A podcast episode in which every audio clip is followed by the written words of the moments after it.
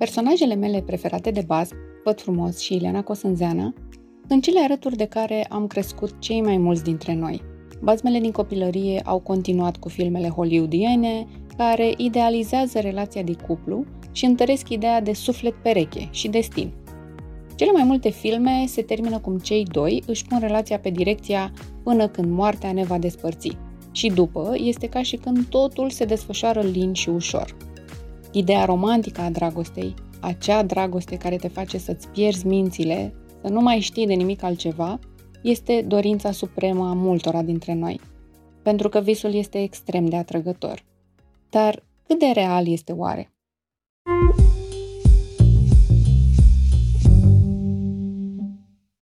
Asculți Anatomia unei relații, un podcast despre relațiile de cuplu de care te poți bucura indiferent de sex sau orientare sexuală. Eu sunt Irina Doiciu, psiholog și terapeut de cuplu. Indiferent de unde în lume te afli acum, dacă ești în trafic, dacă mergi pe trotuar, stai acasă pe canapea, la birou sau ești în parc la alergat, te invit să mă acompaniezi în acest episod în care dezbatem compatibilitatea partenerilor într-o relație în care există certuri.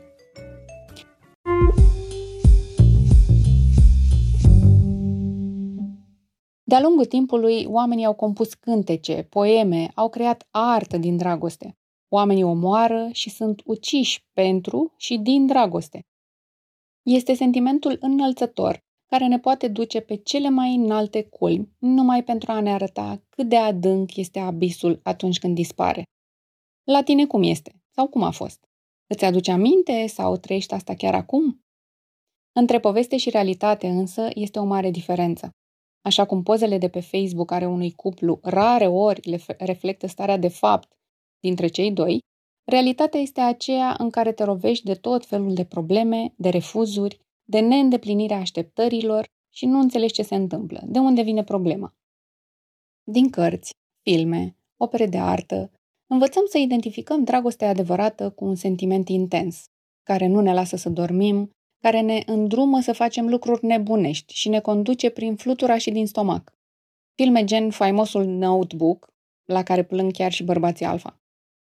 Dar ce se întâmplă de fapt când suntem îndrăgostiți? Și cum de putem pierde acel ceva? Și mai important, se poate recupera?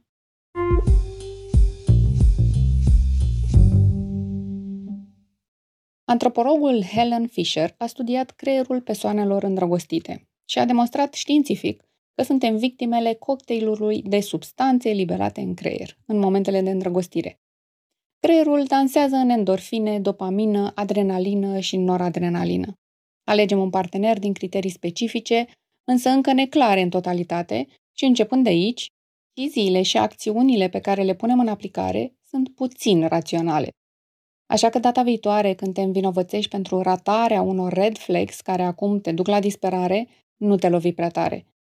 Controlul este minim când te ia valul hormonilor și dansează cu tine. Aș vrea să faci o călătorie în timp și să-ți aduci aminte de câte ori ți-ai văzut părinții îmbrățișându-se sau într-un moment de afecțiune profundă. Dacă ai dificultăți, nu te îngrijora. Faci parte dintr-un mare club.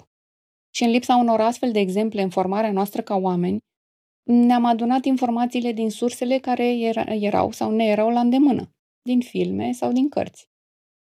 Mai nou, există și seriale și social media. Care este elementul comun al tuturor acestor povești? Toate ședințele foto sau a 57-a poză din încercările ratate sunt de vis, de fapt. Toate ne prezintă imagini idilice, vacanțe de vis, mese dichisite și familii armonioase. Aceasta este realitatea în care credem, pe care o vedem și care vine în conflict cu realitatea pe care o vedem la părinții noștri și mai târziu în relațiile noastre de cuplu sau în căsnicia noastră. Dar, de fapt, percepția noastră asupra realității depinde foarte mult de context.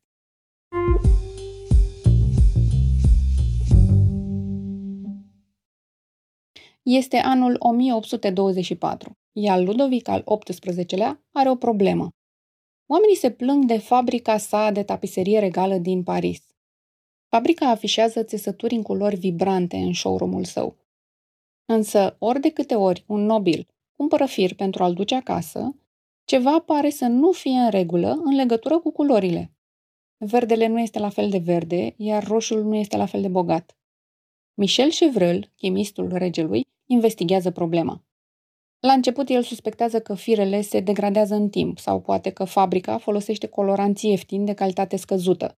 Dar după câțiva ani de experimente, el prezintă o constatare surprinzătoare. Nu este nimic în neregulă cu firul sau vopseaua. În schimb, problema se află în ochiul privitorului. Fire colorate apar pur și simplu mai vii atunci când sunt cusute și afișate împreună în tapiseriile showroom-ului. Luate izolat, lipsa contrastului face culorile să fie sau să pară mai pale. Mesajul cheie de aici este că percepția noastră asupra realității depinde foarte mult de context. Chevreul a dat peste un adevăr fundamental despre știința percepției, și anume că nu simțim niciodată nimic izolat. Ceea ce percepem cu simțurile noastre este întotdeauna distorsionat iar interpretarea noastră despre lume poate fi afectată în contextul condițiilor prezente, ca și în cazul tapiseriilor, sau de contextul din trecut. Și revenind la relațiile noastre de cuplu, este firesc să te întrebi, dacă relația mea nu seamănă cu cele din filme, cu cele din cărți sau social media, înseamnă că ceva este în neregulă? Înseamnă că nu am ales partenerul potrivit și că trebuie să mai caut pentru a avea culorile intense din showroom-ul lui Ludovic? Realitatea cuplurilor este de multe ori ascunsă în spatele ușilor închise și nu știm contextul relațiilor față de care ne comparăm. Nu mai știm ce este normal și nu mai avem repere. Vorbim cu prieteni care trec prin aceleași greutăți ca și noi și credem că este doar în cercul nostru de prieteni. La alții, cei care sunt fericiți, dar pe care noi nu îi știm, la ei lucrurile merg. Relația altora, sigur, este una armonioasă. Culorile relației lor sigur sunt mai aprinse. Tipare de comportament și tiparele emoționale din copilărie își pun o foarte puternică amprentă pe viitorul nostru ca adulți. Un mecanism important prin care devenim fermecați de el sau de ea este așa numita harta a iubirii, o listă inconștientă de trăsături pe care le cauți la partenerul ideal. Copiii încep să dezvolte această harta a iubirii undeva între 5 și 8 ani, ca reacție la familie, prieteni, experiență, asocieri. De exemplu, în copilărie te obișnuiești cu agitația sau cu liniștea din casa ta, cu felul în care mama ta te ascultă sau nu, cu cearta sau alinarea pe care le simți. Anumite trăsături ale oamenilor din jurul tău ți se vor părea atrăgătoare, iar altele nu. Și treptat, aceste preferințe devin amintiri subconștiente. Încep să construiască un șablon subliminal care pentru ceea ce îți place și pentru ceea ce nu îți place. Intrăm în relații de cuplu cu parteneri care ne par atrăgători pe baza hărții noastre a iubirii. Avem sentimente intense față de partenerul ales și de cele mai multe ori confundăm intensitatea sentimentelor cu un înalt grad de compatibilitate. Compatibilitatea a doi parteneri de cuplu nu este direct proporțională cu intensitatea sentimentelor. Te poți îndrăgosti nebunește de cineva, alături de care viața ta să se transforme într-un coșmar. Credințe de genul, dacă ne iubim, vor rămâne împreună sau nu se poate să ne certăm, doar ne iubim atât de mult. Sunt credințe care ne pun în scaunul pasagerului și așteptăm soluții magice, cum așteaptă un copil în fața magazinului de jucării. Diferența este că vârsta la care problemele sau dorințele se rezolvau doar dacă le spuneai a trecut de mult. Și nici copil fiind nu primeai tot ceea ce voiai. În viața de adult, responsabilitatea pică în mâinile tale. O combinație de câteva credințe întipărite de-a lungul timpului, cum ar fi suntem suflete pereche, acasă vreau să fiu eu, o relație merge de la sine, dacă trebuie să depun efort, nu e ceea ce trebuie, sau dacă e să rămânem împreună, vom rămâne. Ei bine, astfel de gânduri ne fac să credem că viața noastră personală este în mâinile divinității și că noi nu avem de fapt mare control asupra a ceea ce ni se întâmplă. Ție îți sună familiar vreuna din afirmații? Să crezi în ceva este minunat și avem nevoie de acest lucru. Să crezi că relația ta de cuplu va funcționa indiferent de ce faci și cum te porți, pentru că sunteți suflete pereche, este cu totul altceva. Mm, este ca și în bancul cu rugăciunea către Dumnezeu să câștigi la loto. Până și acolo trebuia să cumperi un bilet.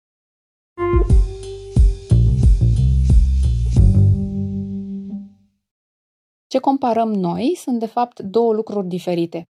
Comparăm o aventură sau partea de început a unei relații, cea pe care o cunoaștem foarte bine din filme, din social media, cu relația care urmează după ce filmul se termină. Aventurile și relațiile nu sunt una și același lucru. Confundăm dragostea relațiilor cu pasiunea nebună a unei aventuri.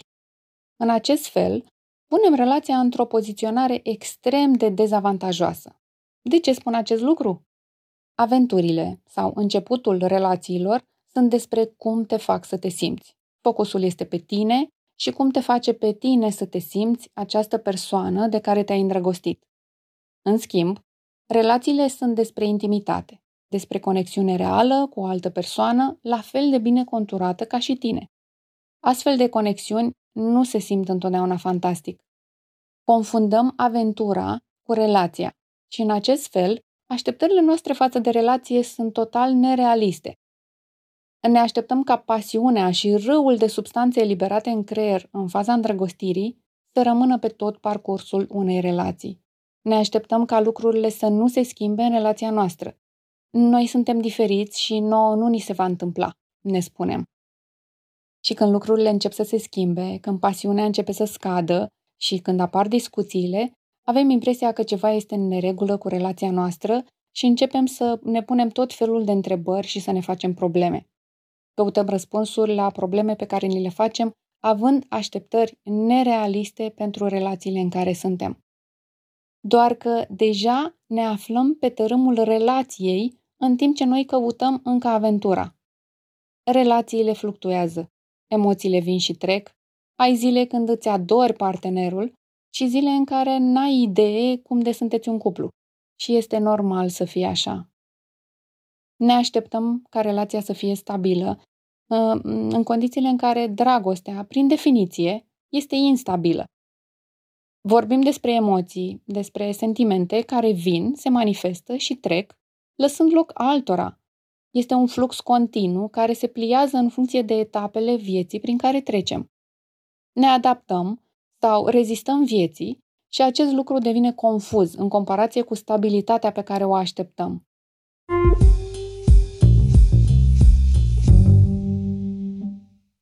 Îți propun un experiment. Alege câteva cupluri din jurul tău. Unele a căror relație merge, mă rog, din ce vezi și observi tu din afară, și altele a căror relație scârție. Și o să te rog să le observi de-a lungul a câteva luni.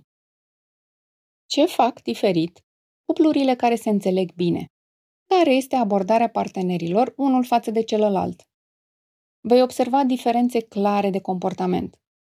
Cuplurile care nu au o relație funcțională se așează comod și așteaptă să li se îndeplinească dorințe sau împing pentru ca lucrurile să se întâmple așa cum vor ei, fără a lua în calcul nevoile partenerului. Cuplurile care rămân împreună ating un nivel de maturitate emoțională care îi ajută să comunice în momente potrivite, să fie atenți la nevoile celuilalt. Sunt cei care au învățat să se certe și nu le este teamă de conflicte.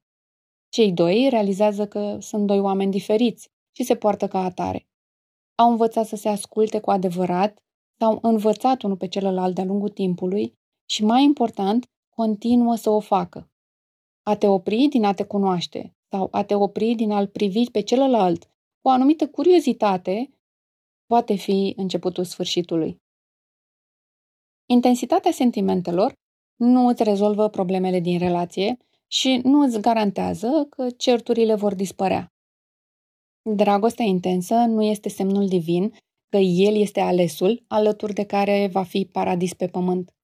O relație de cuplu înseamnă că doi oameni care se iubesc aleg să își construiască o viață împreună atât timp cât le este bine amândurora.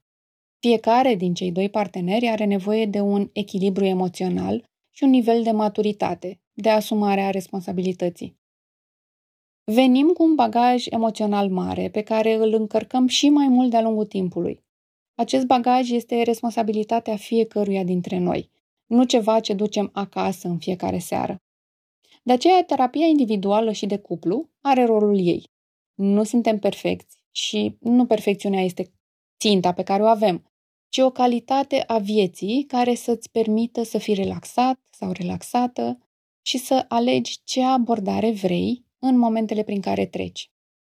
Să te poți da doi pași mai în spate, să te observi și să vezi dacă ceea ce faci este constructiv sau nu. Suntem de origine latină și am auzit această scuză de multe ori. Noi suntem mai pasionali. Mm, de fapt, asta se traduce prin noi putem să țipăm unul la celălalt, putem să ne spunem tot ce ne vine și cum ne vine când ne enervăm.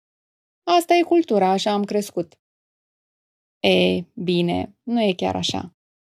Spuneam în episodul trecut că terapeutul de cuplu John Gottman a descoperit că 69% din certurile din cuplu sunt permanente.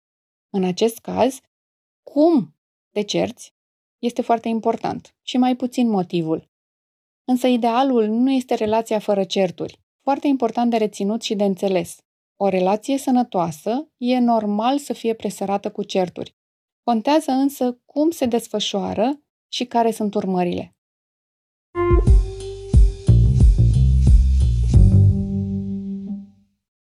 Am o întrebare pentru tine. Când și cum a fost ultima ta ceartă constructivă? O discuție în care chiar te-ai simțit ascultat sau ascultată și care chiar v-a apropiat mai mult. Certurile nu sunt monștri de ocolit, ci pot fi oportunități foarte bune de apropiere pentru voi doi. Un alt aspect important, pe lângă faptul că ne dăm voie să ne purtăm oricum cu noi și cu alții, este că tindem să ignorăm problemele reale atunci când intensitatea sentimentelor este foarte mare. Vă dau un exemplu. O femeie a avut o relație cu partenerul său timp de 2 ani înainte de căsătorie. În acest timp, el cheltuia foarte mult, mai mult decât câștiga, și își păstrase mare parte din stilul de viață de dinaintea relației lor, adică ieșea cu gașca în oraș, timpul petrecut împreună fiind cel rămas după toate activitățile lui. Stabilitatea financiară și timpul petrecut împreună sunt doi factori extrem de importanți într-o relație de cuplu. Pentru că îl iubea foarte mult și credea că după căsătorie lucrurile se vor schimba, ea a mers mai departe și s-au căsătorit. S-a schimbat cumva ceva în relația lor? Sigur că da. El are mai multe cerințe, iar ea este acum nevoită să ofere mai mult dacă vrea ca acea căsnicie să continue.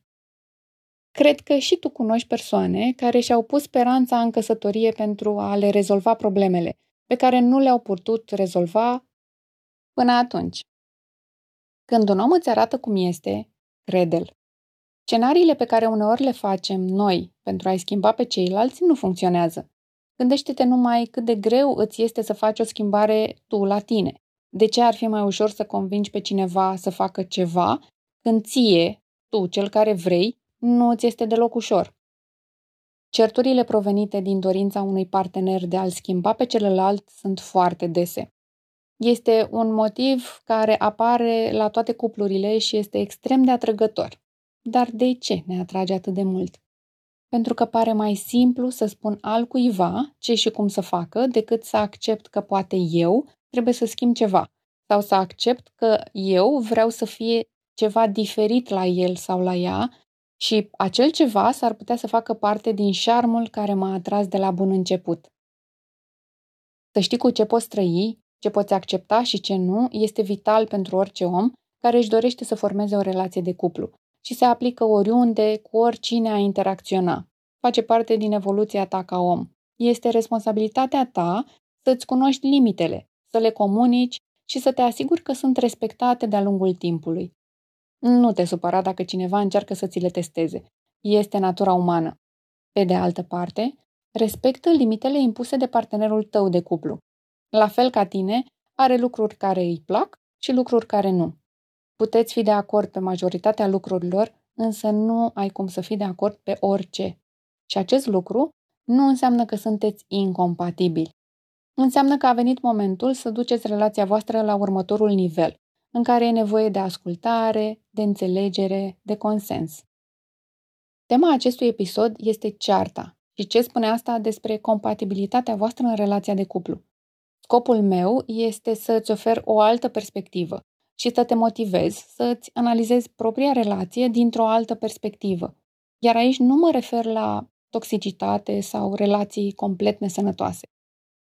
Este important să observi divergențele pe care le aveți și cum vă raportați la ele de vreme în relația voastră. Observă câteva lucruri. Care sunt motivele care vă duc la ceartă? Cum vorbiți unul cu celălalt? Cum se termină cearta? Și ce urmează după o ceartă? Acestea sunt elemente care te pot ajuta din timp să înțelegi dacă veți putea dezvolta relația pe care amândoi o visați.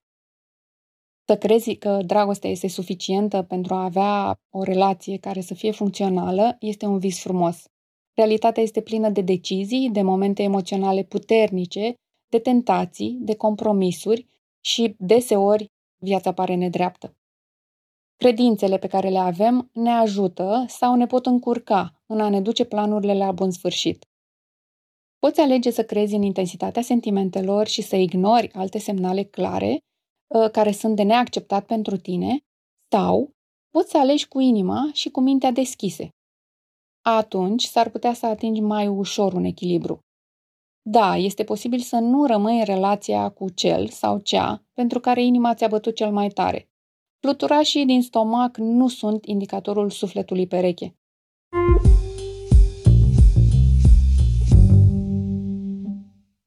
Poți alege o relație în care te simți bine mult mai mult timp și în care poți evolua alături de un partener compatibil pentru tine.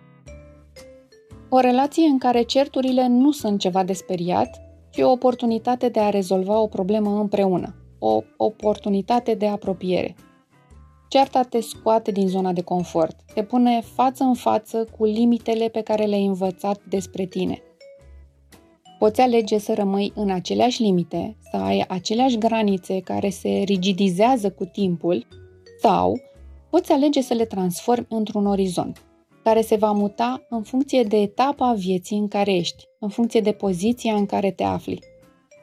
Limită sau orizont, stagnare sau evoluție, confort sau disconfort. Tu ești cel sau cea care alege permanent. Mesajul cheie de astăzi este intensitatea sentimentelor nu este direct proporțională cu nivelul vostru de compatibilitate.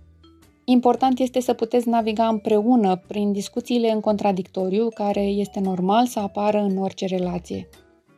Dacă ți-a plăcut subiectul și vrei să și vezi conținutul, intră pe improving.ro secțiunea podcast. Nu uita să dai subscribe și să share acest episod cu prietenii tăi. Data viitoare avem un episod special în care povestim despre Crăciun și abordări total diferite ale unui moment important.